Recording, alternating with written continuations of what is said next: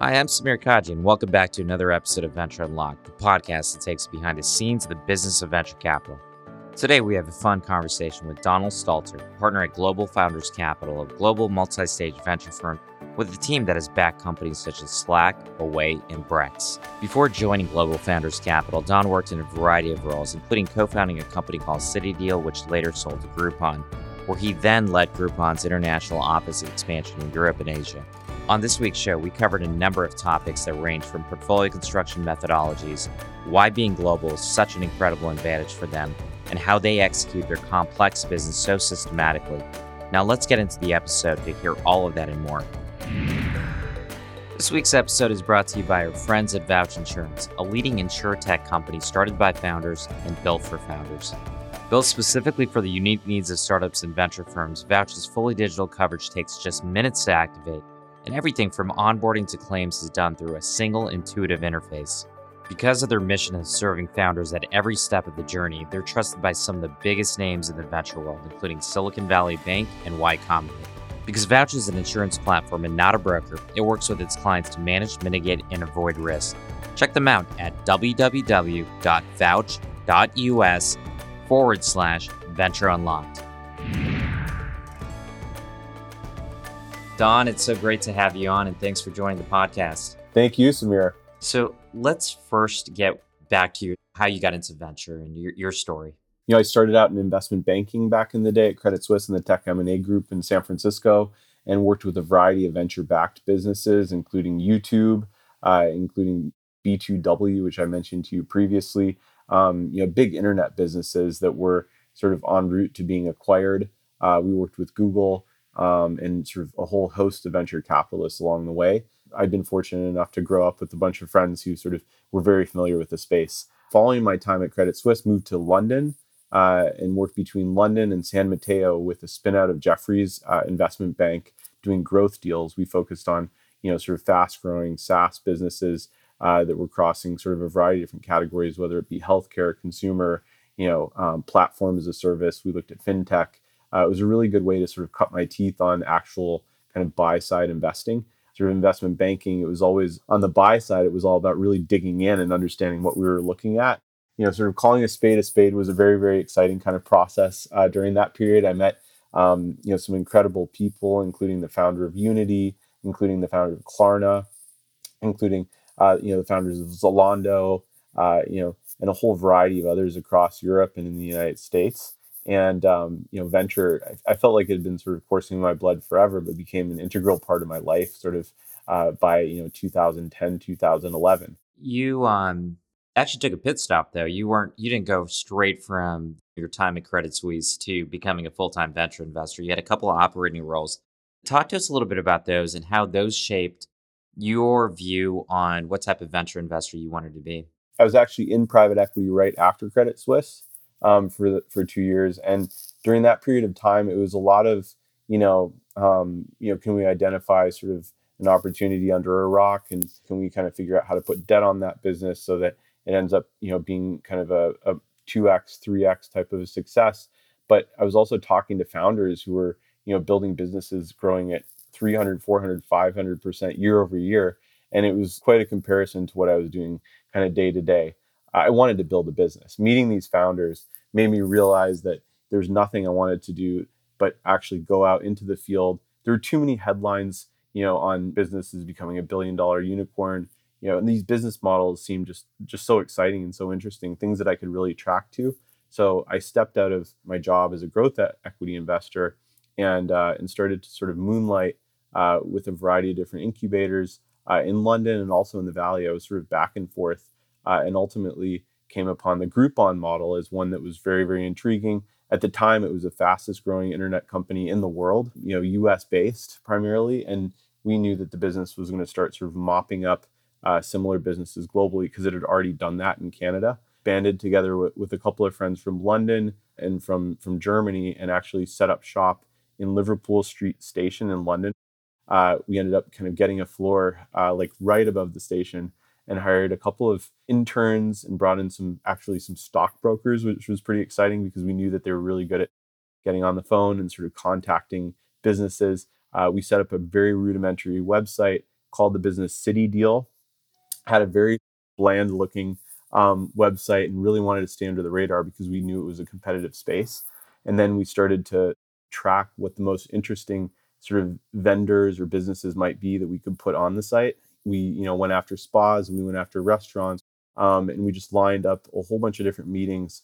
And we really worked hard to make sure that the price points were the right price points, that the margins we would end up having kind of on those deals were the right margins, the descriptions were the right descriptions, and developed a playbook with that team of folks that we built out to, create an actual business. I think by the end of month one, it was a team of 20. And we had, I think, about 100 deals on the site between London, Manchester, Birmingham, and a variety of different markets across the UK as well as Germany. We raised funding actually from Rocket Internet at the time. And collaboratively, we built the business within a year, just over a year, and exit to Groupon, which was super, super exciting. That's great. So you spent a lot of time in a variety of roles across geographies. It brings you to where you are right now, which is a partner at Global Founders Capital, which is a multi-billion-dollar firm across two funds, I think. A lot of people don't know a lot about Global Founders Capital, at least for the size and scale of what you do. Walk us through exactly what Global Founders Capital is, what is the model. And for me, it's an extremely fascinating one, which I do want to dig into, but let's just start with that. So Global Founders Capital, was founded back in 2016. As you said, we've got several billion dollars under management across two funds now. What we seek to do is to invest in the best entrepreneurs globally, call it pre-seed, call it growth stage. We're relatively opportunistic. We believe that you can get, atypical, asymmetrical returns just by backing the best people. I think that's sort of the first crucial principle that we go after. I think business models are, important. And we certainly do evaluate, is there an opportunity to go after this model in full force, but we're strong believers in sort of the twists and the turns of the journey. So if things change, but you've got a great team behind it, then we believe that you'll be able to succeed. So that's sort of a key thesis. And then in terms of the operations of Global Founders Capital, we're truly global. We're truly on the ground across kind of most geos around the world. So in the United States, we have an office in San Francisco, LA, New York. In Canada, we have an office in Toronto. In South America, we've got an office in Sao Paulo and Mexico City. If you go to Europe, we have an office in Paris. We have an office in London, Munich, Berlin. We have an office in Shanghai now. We were probably the most global, call it cohesive fund in the world where, all the partners across the fund have regular Zoom calls. And we have had those for 5 years now. On a weekly basis, we get updates on, what people are seeing in different geographies on the ground. And we find ways to collaborate across each of those geos as well. I think that gives us an incredible amount of strength in terms of our ability to assess founders, our ability to assess models, and also just share best practices. Let's say a company in China is expanding into the US and needs to find the best PR firm possible. There's a good chance I'll know, I'll have some recommendations. I'll know who could be relevant. Or we've got a, US company, looking for a VP of Europe. We can pretty easily drum one of those up without having to call a whole bunch of recruiters, so we can move really, really quickly. First off, it's impressive what you all have built in a fairly short amount of time. And what struck me as I was preparing for this interview is the number of complexities in running a business like this, whether it be the number of geographies, investing across stages and sectors. And what I was really curious about is how does this translate into the type of portfolio you build? Can you maybe walk us through what is your portfolio construction model and how did you arrive at that conclusion it was the right thing for the fund? Flexibility first and foremost these days within the venture world is absolutely paramount. And we believe, again, first and foremost, investing in the very best founders. We believe those founders will yield the very best venture returns, for LPs. Asymmetrical returns can be had at the series B or the Series D. I mean, if you look at Airbnb, the B was done at, I want to say, around $1 billion valuation, and then it was $100 billion, sort of IPO, and so 100x. I mean, even from a seed stage deal standpoint, is a great return. So I think things have changed. I think the magnitude of returns and opportunities has significantly changed over time. I mean, if we look, not even 5 years ago, it was like, well, a unicorn was still something meaningful. Unicorns are fantastic, but investors are looking for decacorns, or they're looking for, $50 billion companies these days as sort of, reasonable outcomes. And so the market is just, the market has changed, very, very significantly. And valuations have also changed as sort of a part of that storyline. Do you guys set a target in terms of how much you want in early stage versus growth? And do you have a formula of how you even think about it from a geo standpoint? In terms of being formulaic, it's hard to put a caliper on the future. Very generally speaking, we want to be able to support our founders, and we want to be able to support the growth of our businesses, from the time of first investment to the time of, third, fourth, fifth, sixth investment. And so staying close to our founders is crucial. And the way that we do that, given our large portfolio, is by appointing kind of each member of a team with a founder to, support and to really understand, what their needs are. We create what we've called sort of a pull function. If a founder is looking to, do a lot of hiring during a particular period of time, we'll be all hands on deck through that particular member of the team to support them with that hiring. We also have a global platform team that will be able to support with that, but we're not, looking to kind of create any sort of large seminars or programs where you sort of do an all-encompassing, call it portfolio. I think it's really powerful to sort of have an ad hoc approach where we're a Swiss Army knife and we're a team that's, built businesses from scratch many times before, and to be able to, pack a lot of punch with our activities. How large is the team right now? So in the US, we've got about 7 total. And what about globally? How large is the team globally, including the operations team? Yeah, the team globally is around 35 people. And we've got folks who've built businesses, who've built who've been chief marketing officers at consumer businesses, who've built fintech businesses, chief technology officers. We've got quite a few folks kind of within that stable. One of the natural questions that would come up with a model like this, and it's just rattling around my brain as you were talking, is 500 companies. It provides a ton of diversification across stages and type of companies and sectors. And your model is heavily influenced by helping companies at whatever stage they are, whether it's a pre-seed company that you put in a few $100,000 in versus a growth company you put tens of millions in, you're still supporting those. But at 500 companies, the question is, how do you scale that? Are there any particular insights? You do have a 35-person team, which is much larger than most venture firms. But are there any insights that somebody listening could take away on what actually works in terms of adding value at scale? I think it's really sort of looking at the little lower layers of each business and understanding their needs. Every founder is different. Every business sort of has its gaps. So for example, if we look at a business like Brex that's been, exploding and is one of our most, exciting businesses, we came in at the Series B. It was a low valuation, and now it's valued at $7.4 billion. We've worked to support the founders since the start in terms of helping them, recruit new customers and new partners. And simultaneously, we've helped our portfolio by introducing Brex to them.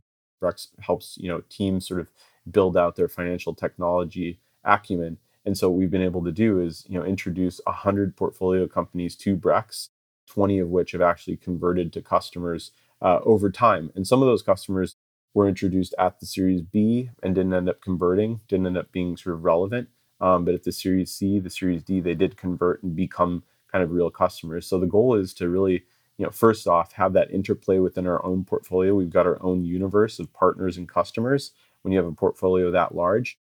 Simultaneously, leveraging the team is absolutely key. So different members of the team have, experience within the direct-to-consumer space. They'll make the consumer intros to the Brexes of the world. We've got folks who are focused more on the data science side. They're better suited to sort of help support the partnerships on that front, and so on and so forth. And so we end up with a matrix style strategy where, introductions, support is done by folks who are able to provide it. From what I'm hearing, the type of companies need different things at different stages, right? A Series C company needs something than a pre-seed company. And you have this network of experts that, one, live with that within the firm, and then folks that you're tapping outside of the firm in terms of your contacts.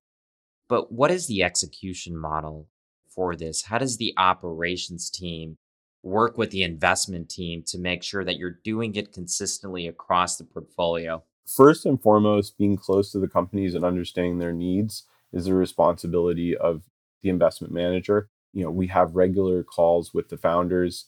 We trade emails regularly. You know, we actually set up sort of a process when we invest to onboard the businesses and make sure that, you know, we've got a good cohesive sort of, you know, track going. And so we've got KPI updates, we've got our recruiting needs and a whole variety of other bullets. And so once we've got that rhythm going, we populate an Airtable or we'll populate a Google Sheet sort of depending on the task. And then we can work off of that to sort of supplement and bring in advisors, to bring in folks from our operational team to execute on those tasks. It's almost a Venn diagram of like, you know, who's got that experience to help support that business as well as the investment manager sort of partnered up. I'd also say, you know, we don't try to overwhelm the founders.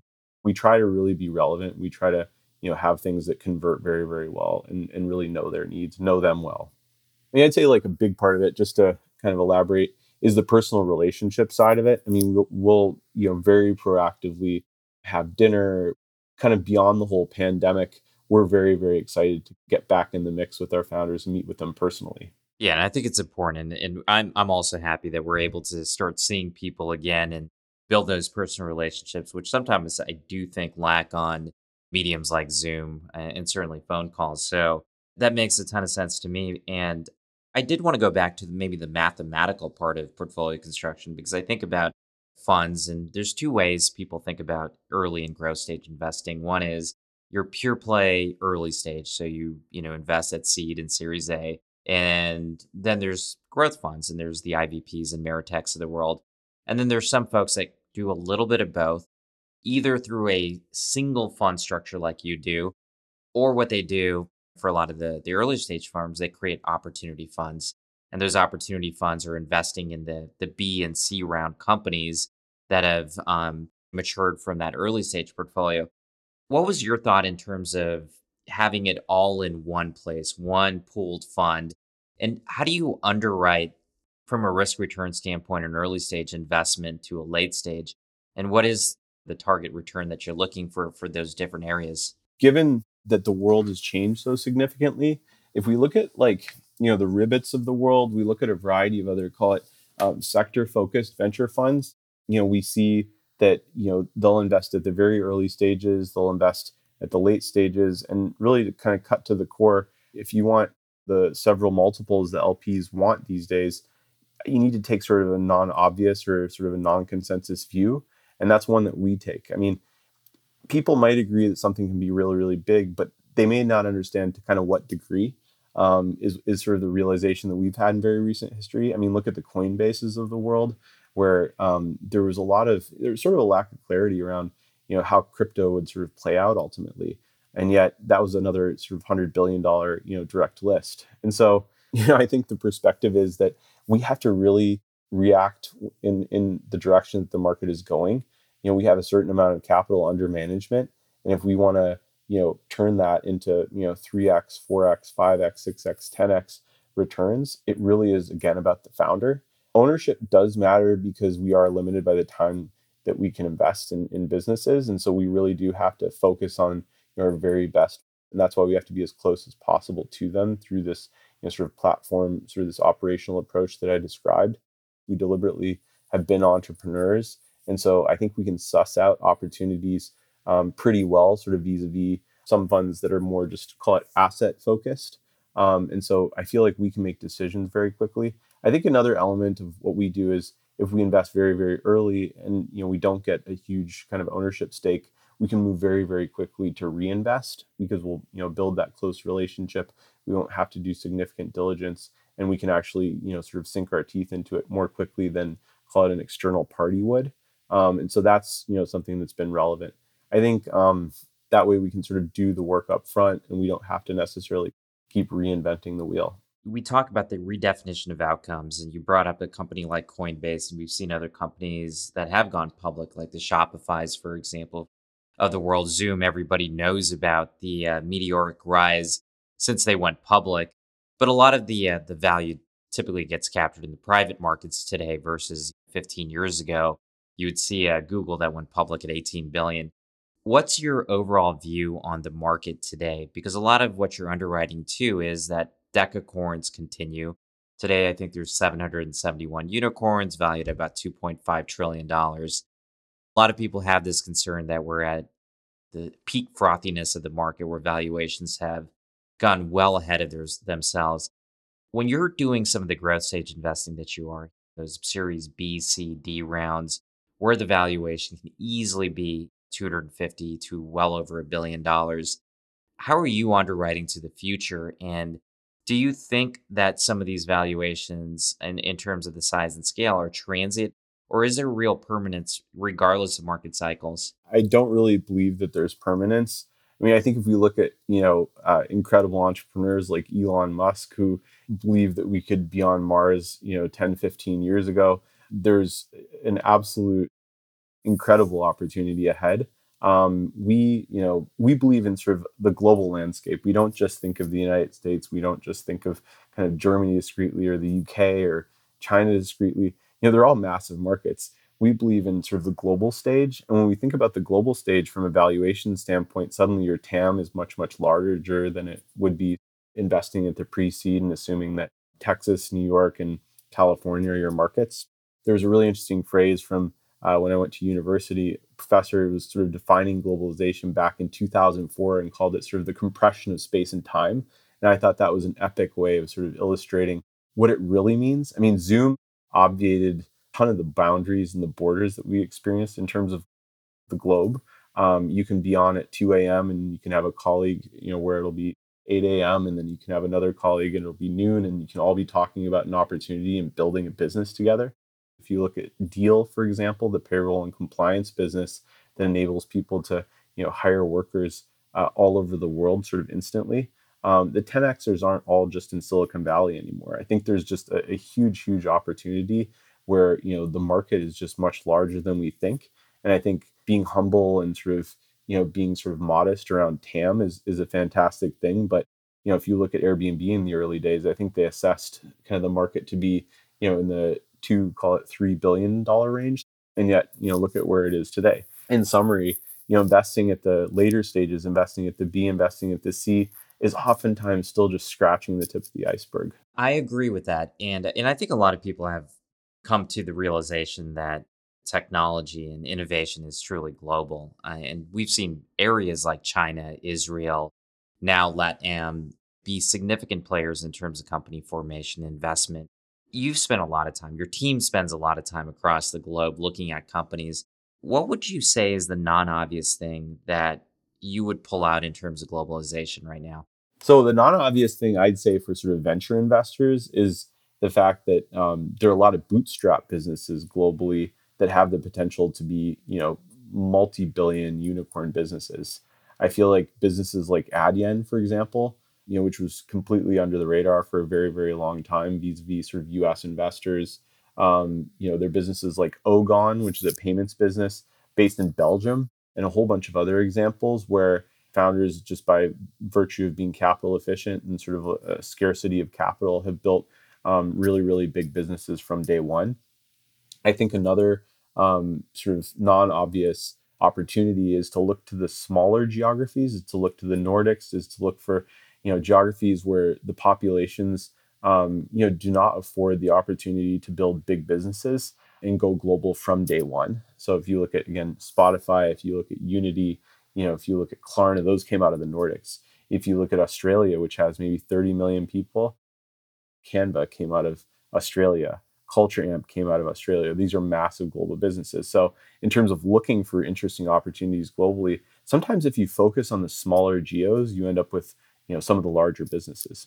The data actually suggests that is true because, I mentioned this 771 unicorn number, 387 are in the US, the rest are actually outside of the US. So it does speak to the size and scale. And you have teams that are in these different places, which a lot of people say that you have to have local talent to really see the best deals and consistently source the right ones to invest in.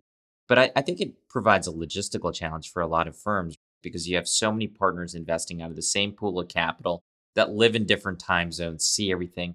How do you manage that practically when you are investing out of one fund and ensuring that everybody has enough capital to deploy in their local markets and there isn't biases that are created, or at least land grabs in terms of investing out of that single pooled vehicle out of one geography. If we can get into the best deals globally and we can do it consistently, no matter the geography, if it's Pakistan, if it's Germany, if it's UK, if it's US, we'll see interesting returns, and then we'll consistently raise new funds. So we'll always have the ability to dip back in to a fund, and we'll be able to invest in that next huge opportunity. It's interesting to think about the other side of the capital market, which are the LPs. And you have a fantastic group of LPs that have invested and supported you with a model that a lot of traditional LPs would say, it's just too much.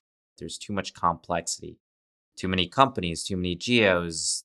There's a lot of risk embedded in so many people. But yet you've been able to tell a story that really makes sense. You've been able to get into an amazing group of companies, which include the Brexes of the world at a fairly early stage.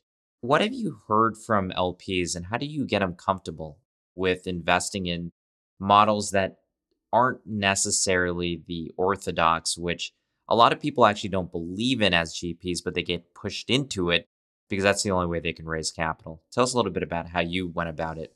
We want to always be transparent and be supportive of our LPs and of the community as a whole. And I think, because we've been entrepreneurs ourselves, we've had to solve a whole variety of different problems. One of the most interesting experiences I had while working at Groupon was acquiring sort of a Facebook clone based in Taipei.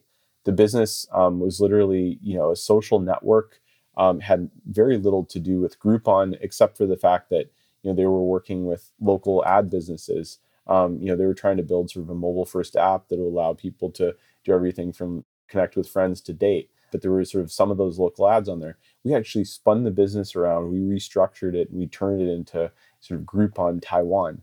Now, I'm giving you sort of that anecdote because our belief is that we're such strong entrepreneurs, and we've built things kind of time and time again where we've seen those twists and those turns, that we look at businesses through the lens of opportunity rather than challenge. And I think, case in point, Brex in its earliest days was actually a VR business. The founders, had enough gumption and enough success to get incredible backers kind of from the start. And there's so many stories of businesses that have sort of pivoted into kind of incredible things. I think if you look at different geographies where maybe it's not a pivot, maybe it's more like, well, this is a bootstrap business that hasn't been growing very quickly. But maybe we see that spark of insight in the founder where we believe it's going to be a massive opportunity. We back them. We'll support them to the hilt. I think one thing inherent about VCs and entrepreneurs, and it's a good thing, is that you become very good at underwriting to the upside. What happens if all this goes right? My experience with a lot of LPs is it's what happens if things go wrong. And what you're trying to do is somehow reconcile those two things so people understand what the upside is, but also mitigate the risk. So going back to the question of the LP side of things, how do your LPs get comfortable with a model that isn't straight down the middle traditional orthodox, which obviously is the game that works for you and makes a ton of sense given your operational background? What have you told them, and what gets them comfortable in terms of the risk mitigation aspect? First off, it's our entrepreneurial track record, as mentioned before. We've got Zalando, we've got HelloFresh, we've got Groupon, Airbnb. We have a list of, Delivery Hero, 20 or 30 businesses that have been built up sort of under our watch from seed to multi-billion-dollar businesses. And I think that's a very, very unique sort of asset that a lot of LPs, haven't seen before. And we've done that globally. We've done that in the United States. We've done that in Latin America, Europe. We've done that in every geography around the world. And we've been in the trenches. We've hired people. We managed people. We've done business development. We've succeeded, we've failed. And that's, I think, very, very unique sort of as a bedrock. And then simultaneously, from a sort of an asset class, kind of global first, on the ground, full transparency, decades of friendship within those ecosystems, decades of understanding, I think it's a very, very rare asset as well. So I think sort of combining those two things, along with, I think, what's a pretty exciting track record, kind of to date, off the back of 5 years of investing, we've got, quite a bit of credibility. One of the things that I've seen more often actually is more interest into investing in venture from LPs that are outside of the US. So there's a finite group of LPs that sit in the US in terms of endowments and foundations and pensions. But we do see other areas, including Europe, Latin America, and others that are actually actively investing. Have you found a difference in terms of the approach that international LPs take versus traditional US LPs? I'd say, more traditional kind of international LPs are often more akin to, potentially LPs that you would see as like corporates or older corporates kind of within the US, rather than serial LPs or sort of fund of funds that you would see in the US. That would be sort of my comparison. But then obviously you've got major cultural nuances. You've got probably experience within different asset classes, more kind of within the private equity and hedge fund asset classes than within the venture asset classes. Ventures kind of birth in Europe is a relatively recent thing. I lived in London again.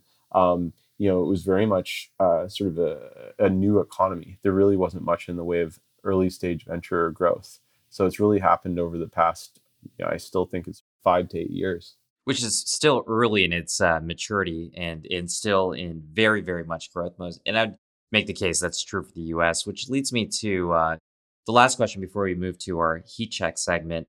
And that's really your view of the market today. And if we're sitting here talking on July 26, 2022, what are we talking about as we recap the last 12 months? Yeah, this is a question I feel like I ask all my friends. I'm an optimist by nature. I believe that things are going to continue to move in a good direction. I think we've experienced a very, very long bull market. This kind of globalization that I described is one of the catalysts of the bull market and the opportunity that comes off the back of it. Now, relationships between nations, sort of on the commerce side, in some cases need to be sort of smoothed out. There are certain conduits that need to be improved, but I feel like people are finding solutions to those issues, cryptocurrency. I think we're moving in a positive direction. A year from now, I think there could be nuances around kind of the macro economy, inflation. I think there could be question marks in terms of investments that have been made over the past couple of years. There are no doubt going to be all sorts of corrections, but I think those corrections could end up being sort of course correcting, and we'll end up in a situation where things continue to sort of be bolstered and grow. It's a little bit of an unfair question, and I also ask myself about this stuff, but you never know what's going to happen macroeconomically. I think all of us sit here and we're very optimistic about the exponential pace of innovation, which we've seen, and you could look no further than the two vaccines that were produced using the mRNA technology, which of course, we've never seen anything move that quickly from a vaccine standpoint. Markets will come and go, but I do think that the globalization of the world around technology and life sciences, as well as the continued redefinition of what outcomes can be for these companies, is something that we'll continue to see, even if we see a short-term blip at some point. Let's go into the heat check. The first question I have is, now that you've invested for a long time, really across both private equity and traditional venture, early stage and growth, what is the most counterintuitive lesson you've learned? It's not about the metrics in the early stages. It's about the founder. It's fundamentally about the founder. It's not about the model. I mentioned this kind of a few times. It's really about kind of the spark, the electricity, the inertia that a founder has in terms of their desire to build something.